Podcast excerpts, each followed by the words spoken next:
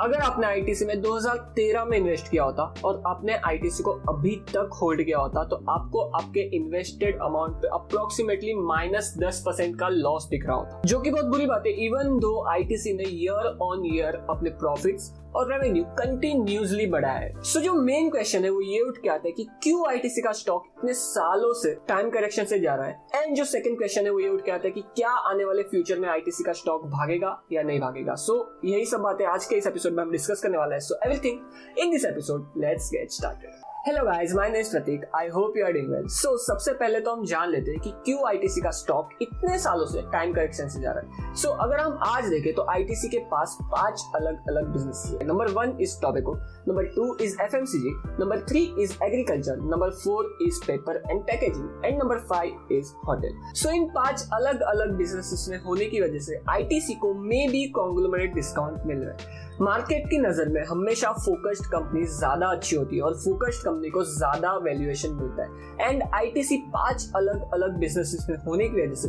I think so the number one reason क्यों ITC का stock इतने सालों से टाइम करेक्शन से जा रहा है and that is the conglomerate discount the second reason is ESG parameter ITC का जो मेन प्रोडक्ट है, जो मेन रिवेन्यू आईटीसी के पास आता है, वो है tobacco business even though ITC का जो रेटिंग है ईएसजी पैरामीटर में, वो ऑलमोस्ट सारी एफएमसीजी कंपनी से ज़्यादा है बट जो मेन मेन प्रोडक्ट है आईटीसी का, वो है टोबेको और इसी वजह से जो फाइनेंशियल इंस्टीट्यूशन के लोग हैं, वो आईटीसी में अपना पैसा नहीं इन्वेस्ट कर रहे। The third reason as we discussed ITC का जो मेजर रिवेन्यू है, वो टोबेको बिज़नेस आता है। And tobacco business is highly regulated industry government every year cigarette पे टैक्स बढ़ाती है बिकॉज़ गवर्नमेंट को चाहिए कि ज़्यादा से ज़्यादा लोग सिगरेट से दूर रहे। बट उसके सर्कमस्टेंसेस में जो लीगल सिगरेट है, वो ज़्यादा महँगी हो जा रही है। और इलीगल सिगरेट ज़्यादा सस्ती हो जा रही है। और ये फोर्थ रीजन हो जाता है बिकॉज़ जो इलीगल सिगरेट का मार्केट मार्केट है, वो ईयर ऑन ईयर बढ़ते जा रहा है। The fifth and final reason is bad capital allocation in hotel business जो होटल बिज़नेस आईटीसी का, वो बहुत ही कम कॉन्ट्रीब्यूट करता है। रेवेन्यू एंड प्रॉफिट में प्लस जो होटल बिज़नेस है, वो ज़्यादा ही कैपिटल इंटेंसिव इंडस्ट्री है, जहाँ पे बहुत ज़्यादा कैपिटल देना पड़ता है। प्लस होटल बिज़नेस में प्राइसिंग पावर नहीं होता एंड जो होटल बिज़नेस है, वो सिक्लिकल रहता है इन नेचर और इसी की वजह से जो कैपिटल एम्प्लॉयड आईटीसी कमाता है होटल बिज़नेस से वो बहुत ही ज़्यादा कम है। लास्ट कई सालों से आईटीसी ने अपने एफ़ बिज़नेस में कुछ ज़्यादा ही इन्वेस्टमेंट लगाया है। एंड आई थिंक आईटीसी का जो एफएमसीजी बिज़नेस है, वो अच्छे से ग्रो हो रहा है। बट इवन दो आईटीसी का जो एफएमसीजी बिज़नेस है, वो फास्टेस्ट ग्रोइंग बिज़नेस है in India right now still ITC के स्टॉक को वो वैल्यूएशन नहीं मिलता जो मेजर एफ़ बिज़नेस को मिल रहे हैं। और ऐसा क्यों रहा है वो भी हम जान लेते हैं। आईटीसी का प्रॉफिट मार्जिन अगर हम देखें ईयर 2020 का एफ़ बिज़नेस का तो वो है अप्रोक्सीमेटली थ्री परसेंट जब अगर हम इसे कंपेयर करें ब्रिटानिया से तो वो है नाइनटीन परसेंट अगर हम डाबर से कंपेयर करें तो वो है ट्वेंटी वन परसेंट अगर हम नेस्ले से कंपेयर करें तो वो कुछ बहुत ही ज़्यादा है ट्वेंटी फोर परसेंट एंड अगर हम हिंदुस्तान यूनिलीवर से कंपेयर करें तो वो है ट्वेंटी फाइव परसेंट के आसपास। और अगर हम रिटर्न ऑन कैपिटल एम्प्लॉयड की बात करें तो आईटीसी का जो रिटर्न ऑन कैपिटल एम्प्लॉयड है, वो है सिर्फ़ और सिर्फ़ सिक्स परसेंट जहाँ पे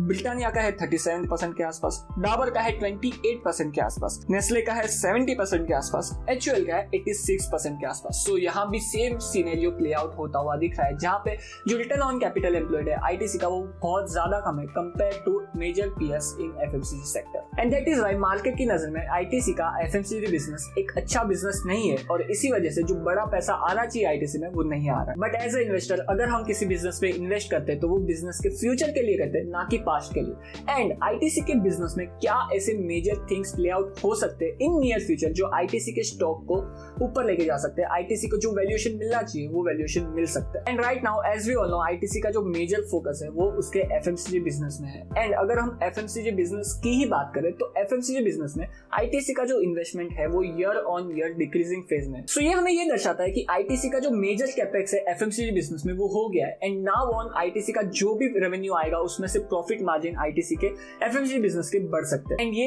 एक्चुअल में होता हुआ दिख भी रहा है, जो आईटीसी के प्रॉफिट मार्जिन है वो year on year steadily grow हो रहे हैं। राइट नाउ अगर हम लास्ट क्वार्टर की बात करें तो आईटीसी का EBIT margin approximately nine percent के आसपास था। एंड इन फ्यूचर अगर आईटीसी अपने प्रॉफिट मार्जिन को एफ़ बिज़नेस के प्रॉफिट मार्जिन को ट्वेल्व टू फिफ्टीन परसेंट की रेंज में ले जा सकता है। एंड उसकी वजह से अपने आप आईटीसी के एफएमसीजी बिज़नेस का आरओसी का नंबर इंप्रूव हो जाएगा approximately fifteen to twenty percent की रेंज में। और इसकी वजह से जो आईटीसी का जो स्टॉक प्राइस है, वो रीरेट होना चाहिए और आईटीसी के एफएमसीजी बिज़नेस को अप्रोक्सीमेटली मेरे हिसाब से थर्टी फाइव टू फोर्टी का पी रेशियो मिलना चाहिए।